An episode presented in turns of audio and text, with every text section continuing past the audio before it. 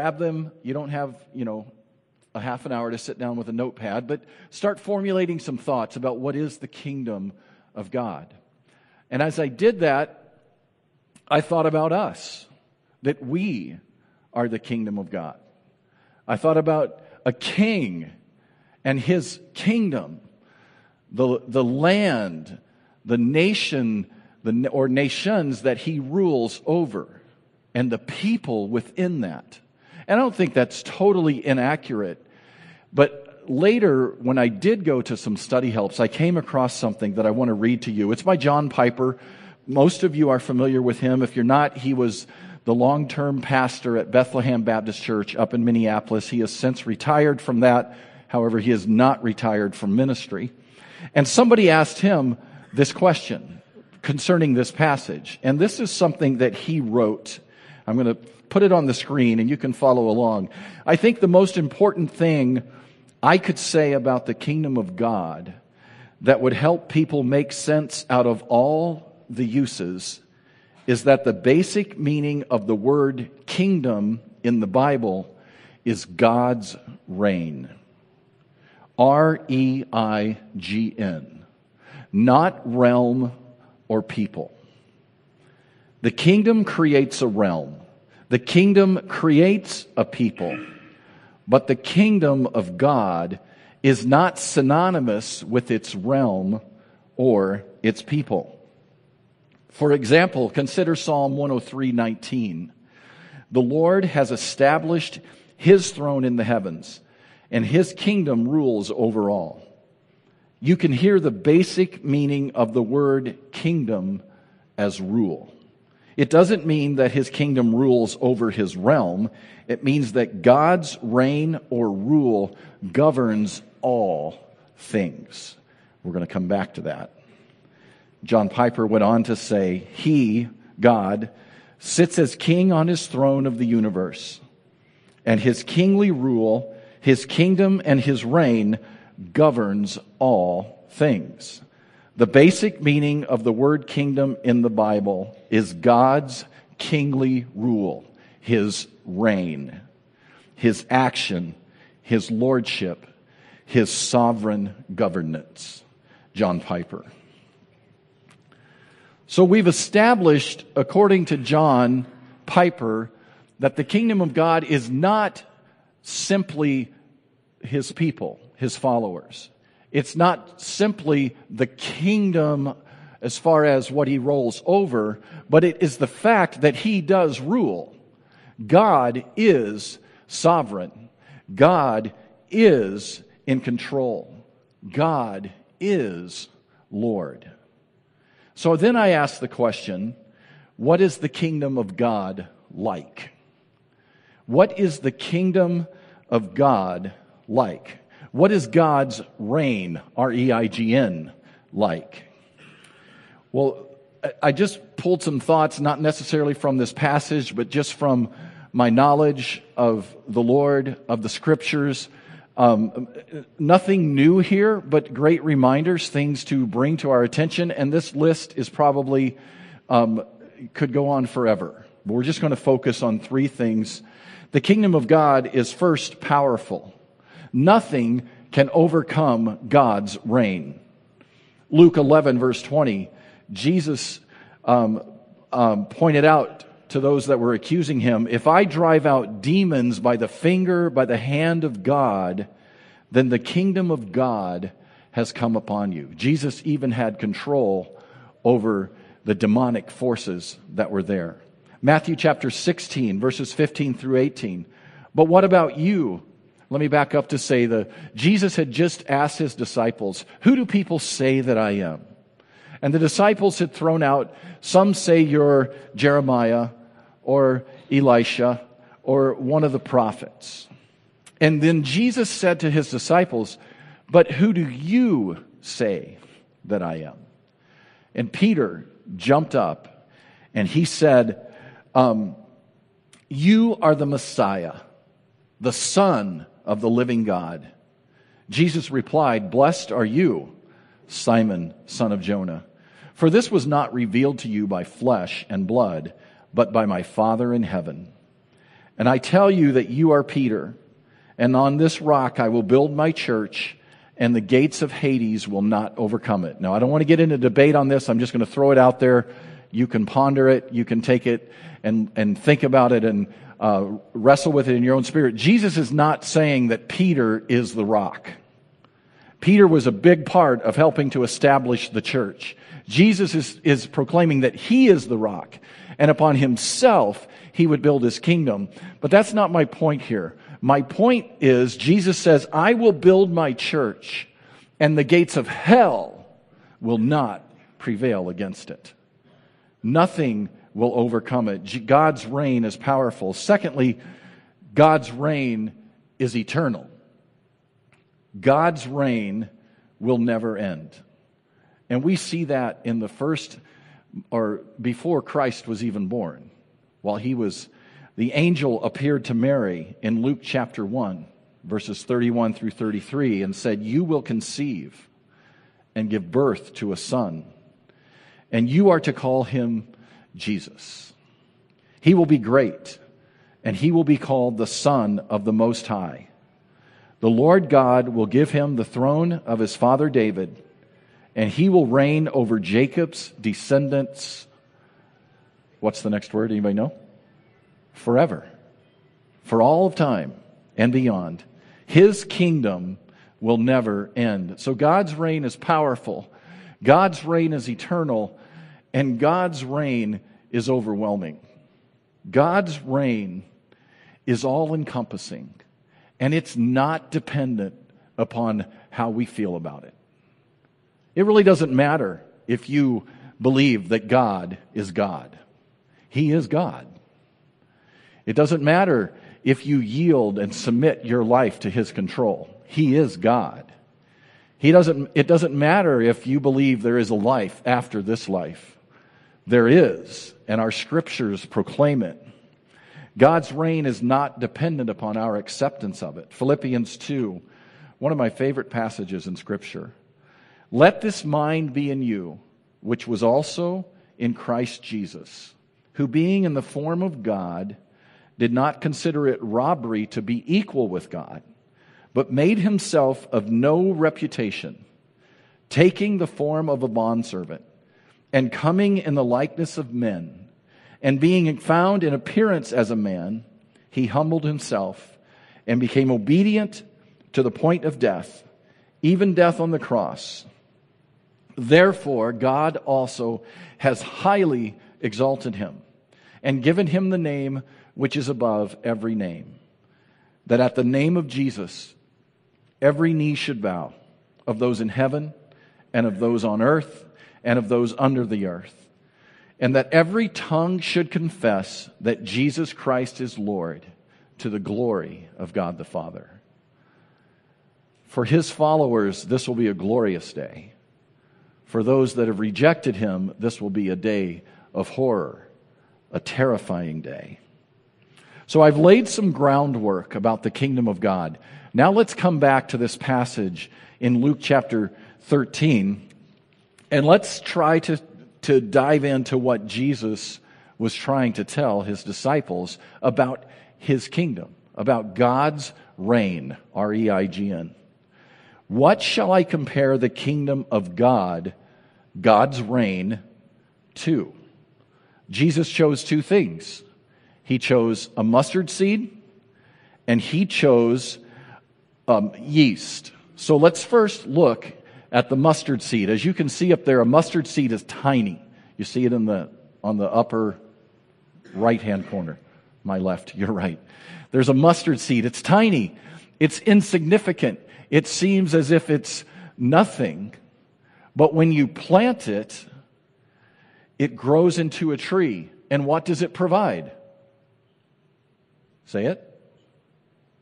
Nobody knows. A mustard seed provides. Well, you're wrong. It's not mustard. a mustard seed does not provide mustard. Um, a mustard, well, if, a different kind would. A mustard seed that grows into a tree doesn't give us the condiment that we put on our hot dogs and hamburgers. A mustard seed that grows into a bush or a shrub, that's where we get our mustard and our hamburgers from. or our mustard for our hamburgers. Burger comes from cow. Yeah, I got it. Okay. Um, so we go back to the mustard tree, and Jesus says, well, a, a few facts about a mustard tree. First of all, if you um, are a scientist, you may recognize it's Salvadora persica, right? All you scientists, you know that, right? Yes, I looked that up. Um, it grows to be roughly 25 to 30 feet. It grows in the Middle East and Africa. And listen to this though it thrives in a moist area, it can survive on eight inches of rainfall a year. Um, it doesn't it, it doesn't need a lot of assistance. It survives on fewer than eight inches of rainfall a year. There's something interesting about the mustard seed. It is also called the toothbrush tree. Now, I don't think they actually make toothbrushes out of it, but when you're desperate and you're in the middle of Africa and you see a mustard tree, um, you can strip its bark and you can chew it. And it will freshen your breath and clean your teeth if you want to try it. I'm probably going to take my Crest toothpaste, but you can try that if you choose. Um, so it it cleans your teeth. It be, it can be used for that purpose. My wife asked me last night, so what else is a mustard tree good for? Except for what Jesus tells us here, I don't really know. Um, if you know, you can shoot me an email or talk to me after the service. But Jesus compares his kingdom to a mustard tree.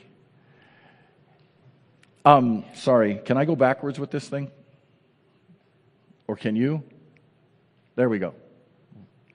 Let's get our toothbrush and our happy smile back up there. God's kingdom is like a mustard tree. God makes one thing clear all throughout scriptures, and that's that his kingdom is. And remember, his kingdom is his rule.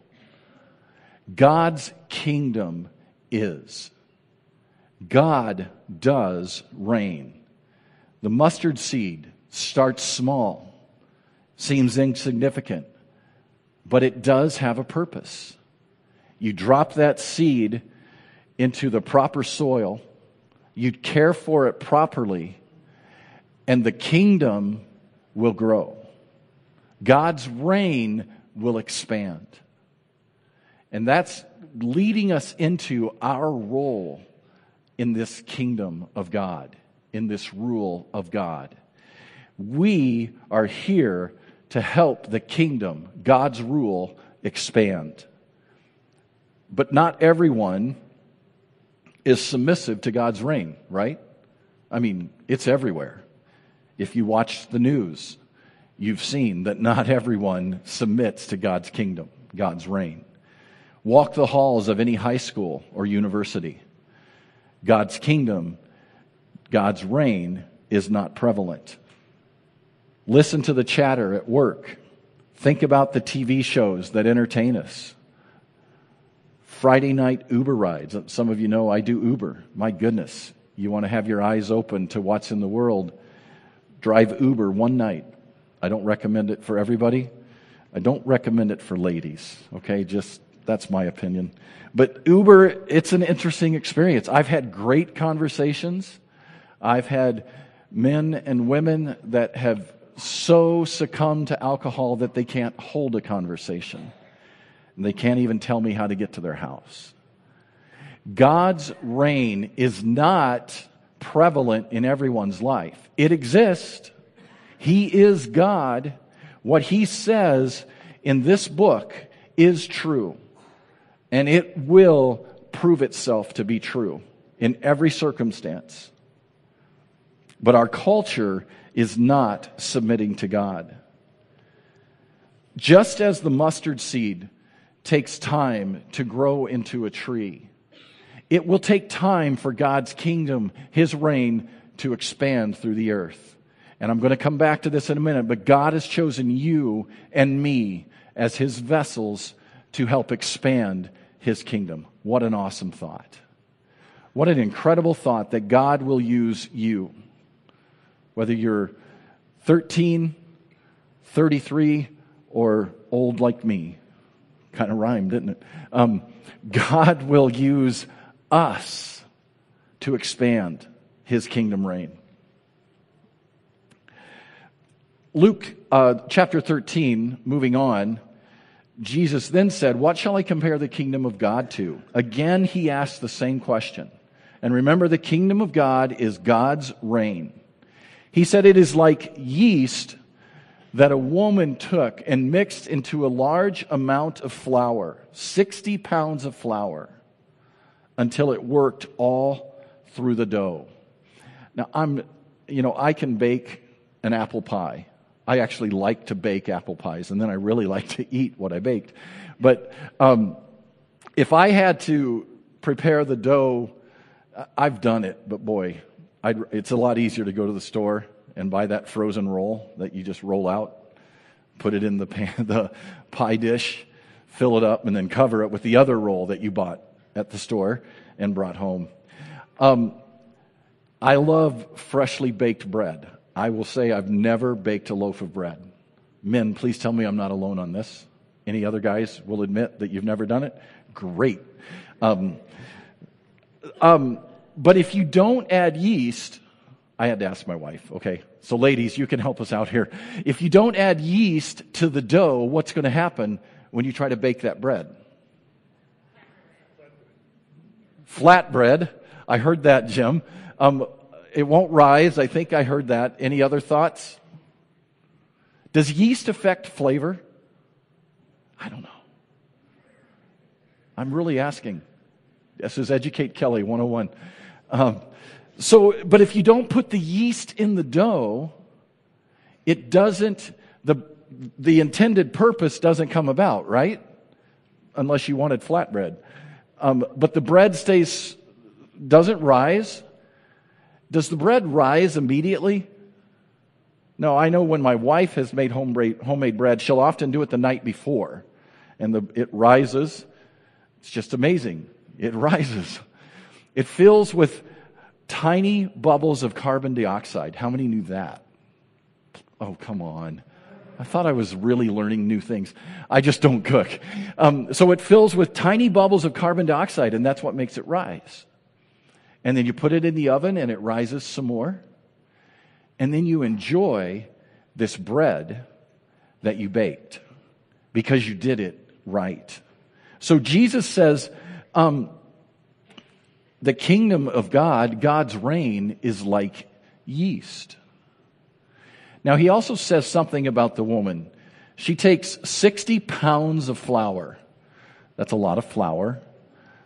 And she mixes it. I'm assuming there's some water involved here somewhere. She mixes it with water, and then she puts the yeast in. And she doesn't just sprinkle the yeast on, right? You've got to mix it in. You've got to get it throughout all of the dough, is what she, the scriptures say. She didn't just dump it in and say, good enough. She took some time and kneaded it into the dough so that it spread all throughout, so that the dough raised appropriately and it baked to tasty goodness. And then they enjoyed the bread. The kingdom of God is like that. God's reign it doesn't just happen in our world. It exists.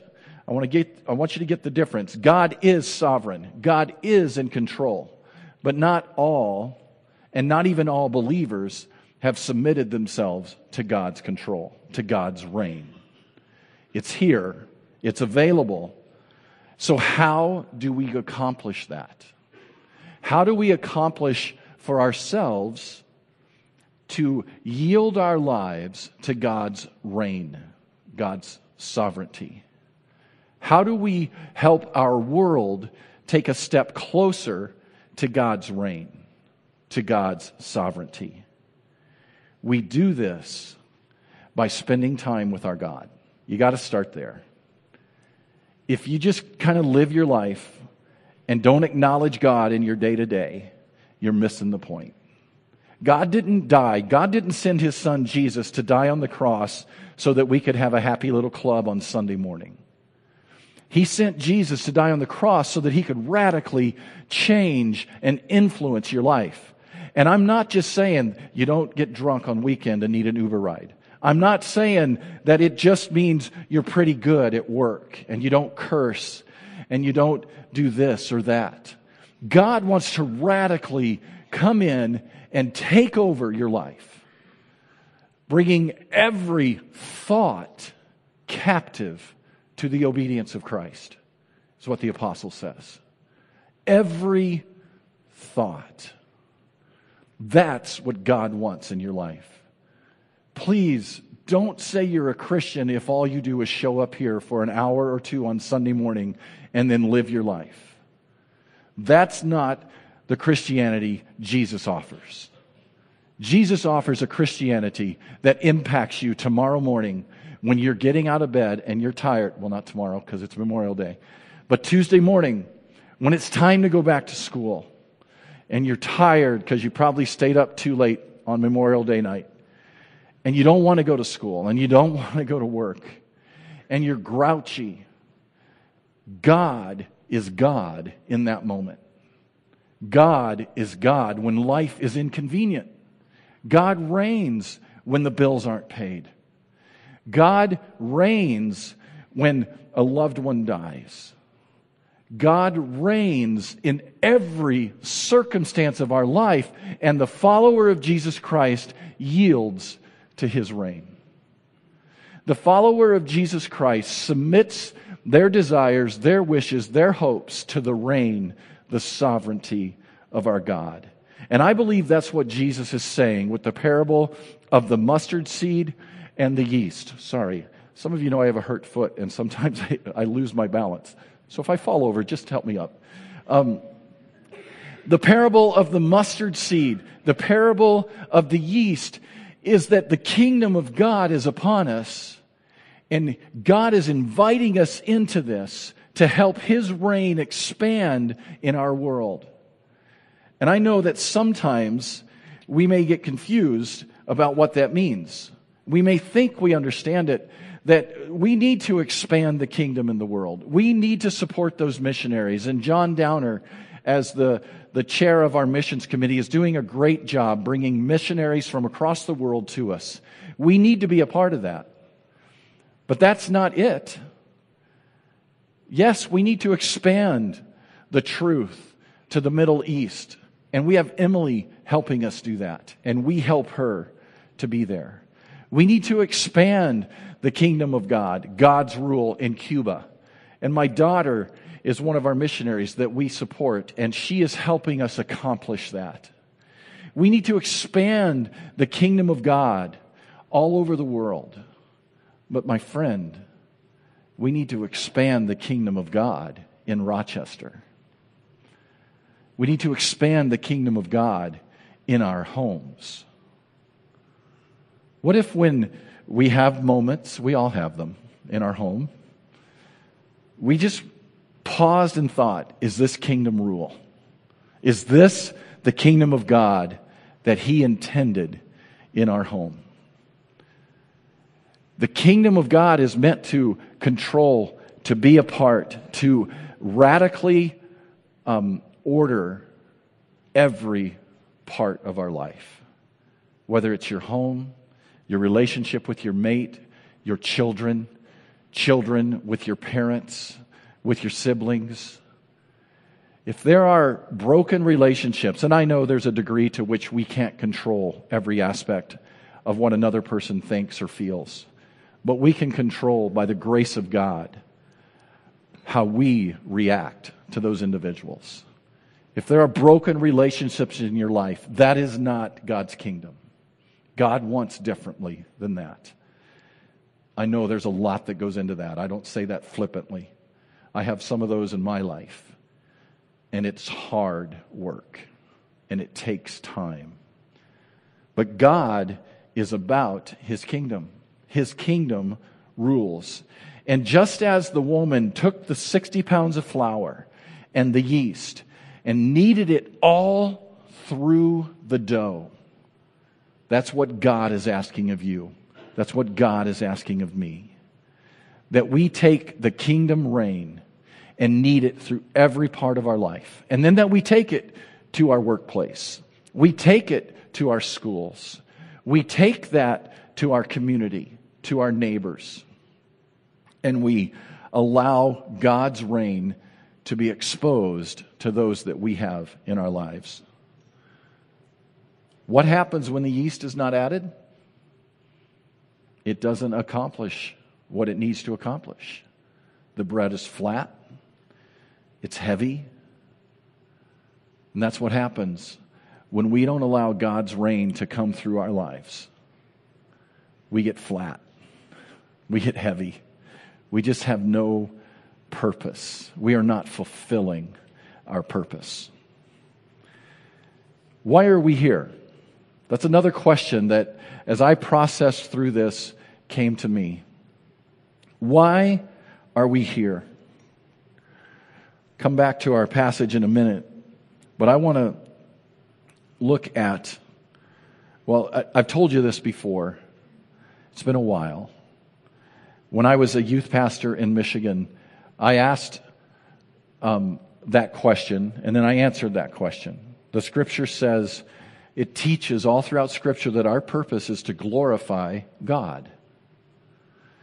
And I just, I had this seventh grade boy who was a seventh grade boy, okay? Most of us get that. and he raised his hand and he said one of the most, one of the things filled with the most wisdom I've heard. And I hold on to it 30 years later. He said to glorify God means to make God look good. Maybe you don't remember anything else I say, but if you can put that in your brain and hold on to that through your life, to glorify God, it sounds so ethereal, it sounds so spiritual, but what does it mean? Make God look good. From the mind of Chad Nielsen to you. Make God look good. As you live your life, make God look good. As you get ready to be frustrated with your mate, make God look good. As you get ready to express discontent with your circumstances, make God look good. Glorify God. And we see this in Matthew um, in a few scriptures. The first one I'm going to read is Matthew chapter 22. Again, a passage of scripture that as I've meditated on it has really impacted my life. Jesus is in a confrontation with some of the religious leaders. And they're trying to trip him up and they ask him, What is the greatest commandment? Why are we really here? And Jesus said, Love the Lord your God with all your heart and with all your soul and with all your mind. You know, he could have just said, Love God. But he described it, he defined it. Love God with every part of your being. Love God in every circumstance of life all your heart, all your mind, and with all your soul. And then he, com- he completed it by adding the second greatest commandment love your neighbor as yourself. Who is your neighbor? We could go on and on asking questions. Our neighbor, in my opinion, I believe our neighbor, our, our neighbors are those that we rub shoulders with in life. It may be your, your mate. Obviously, you're rubbing shoulders with your mate. It's your children. It's the coworkers you work with. It's your boss. It's your parents. It's your friends. It's your next door neighbor. Especially with the weather changing, we'll start seeing them again, right? Um, but I think your neighbor to a, to a maybe a different level is the gas station attendant. Most, I think most people use the same few gas stations because that's our life pattern. We live in Country Club Manor. Most of the time, I get gas at the Kwik Trip right there off of Highway 14 and West Circle Drive. And some of them I know by name, but all of them I recognize when I go in there. I don't have a relationship with them. We're not going out for dinner or coffee, but I see them regularly. They're my neighbor. I have a level of responsibility to love that individual. 1 Corinthians 10:31 when I was in high school playing basketball, we put this verse all across the gym wall in our high school. And it reminded us that it was more about, it wasn't just about playing basketball. We forgot it a lot. We were high school boys. And we wanted to win, and we were pretty good, and we won a lot. But that verse on the wall said 1 Corinthians 10:31, so whether you eat or drink or whatever you do, do it all to the glory of God. Make God look good. If God is going to be seen in our world, if God's reign is to be acknowledged in our world, our world needs to see God's reign making a difference in our lives.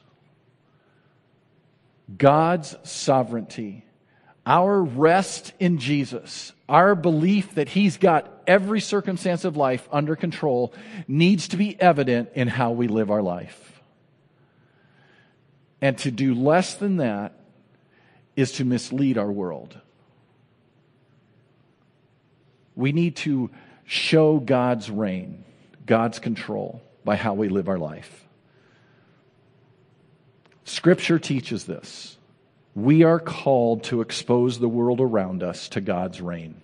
The mustard seed starts small, insignificant, and it grows into a mighty tree where birds shelter. It fulfills its purpose. The kingdom of God, God's reign, will fulfill its purpose, and God is asking us to be a part of that. The yeast, just a little bit that you powder on your flour, but it makes such a big difference. When you knead it through the dough properly, it accomplishes its purpose. What's your purpose? To glorify God, to exalt the Lord, to let His reign live through us. It's not enough to just show up at church. It's not enough to just be good people. It's not enough to support our, the orphanage in Haiti or to take a mission trip to Cuba. It's not enough to just give dollars to New Life. It's not enough just to show up to the annual church cleanup. All good things, all things Christians do. But Christianity, the kingdom of God, His reign, is to be exposed in everything we do. We need to regularly ask this question of ourselves Is my life expanding God's kingdom, God's reign? Is my life,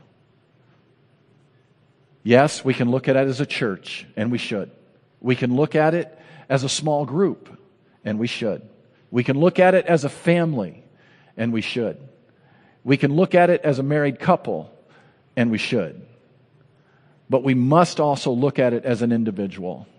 Does my life, is my life expanding God's kingdom? Am I fulfilling my purpose? 2 Corinthians 5, 17 through 21, and I'll finish with this verse. Therefore, or this passage, therefore, if anyone is in Christ, he is a new creation. Are you in Christ? I don't just throw that question out there. Ask yourself, am I in Christ? Paul says, examine yourselves to be sure that you're in the kingdom. If anyone is in Christ, he is a new creation. The old has gone, the new has come. You know what? I, my dad passed away six years ago. This week, I've so many times I've just wanted to call my dad. But my dad, um, he wasn't a bad guy growing up. He was a pretty good kid. I mean, we're talking the 20s and 30s. And he graduated high school at 18. He married my mom. She was 18. And they were married for 70 years. Is that not amazing? 70 years of marriage. And, but my dad didn't become a Christian until he was 27 years old. And when my dad became a Christian, I don't, I don't I never asked him this.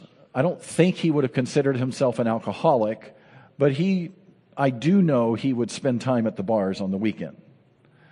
And my dad smoked, okay? I'm, I am not preaching that alcohol is sin. And I'm not preaching that smoking is sin. That's not what I'm saying. I'm saying these were two things in my dad's life that he felt he needed to let go of once he became a believer.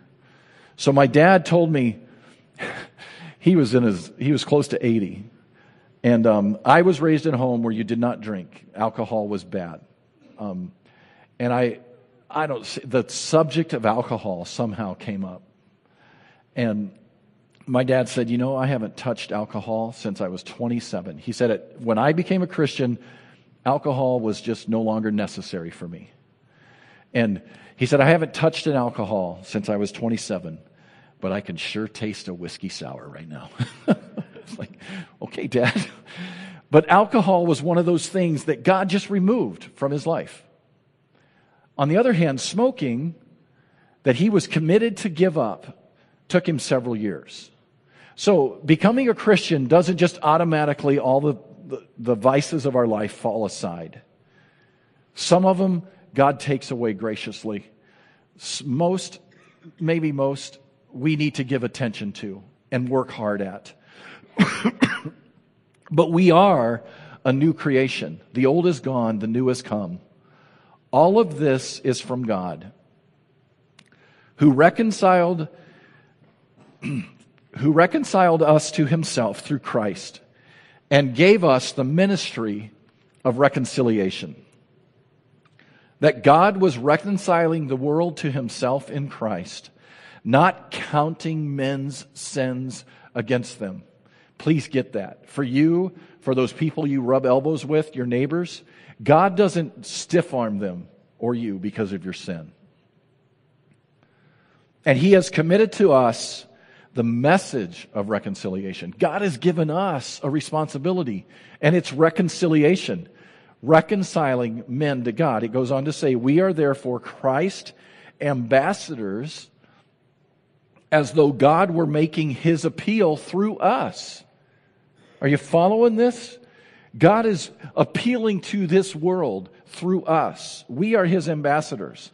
We implore you on God's behalf be reconciled to God.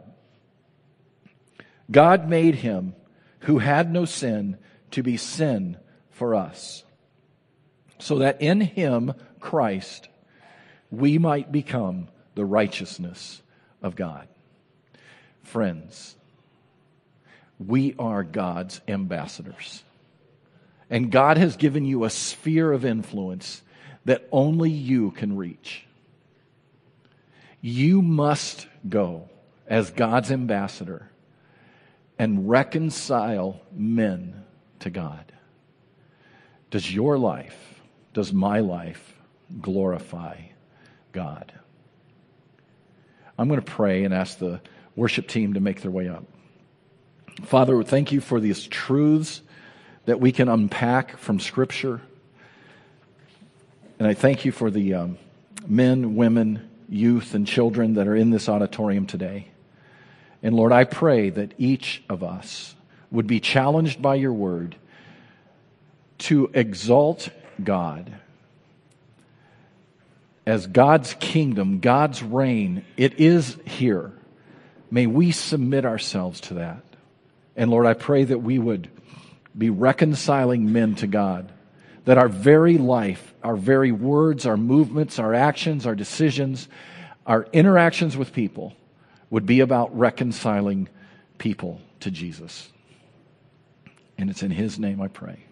Amen.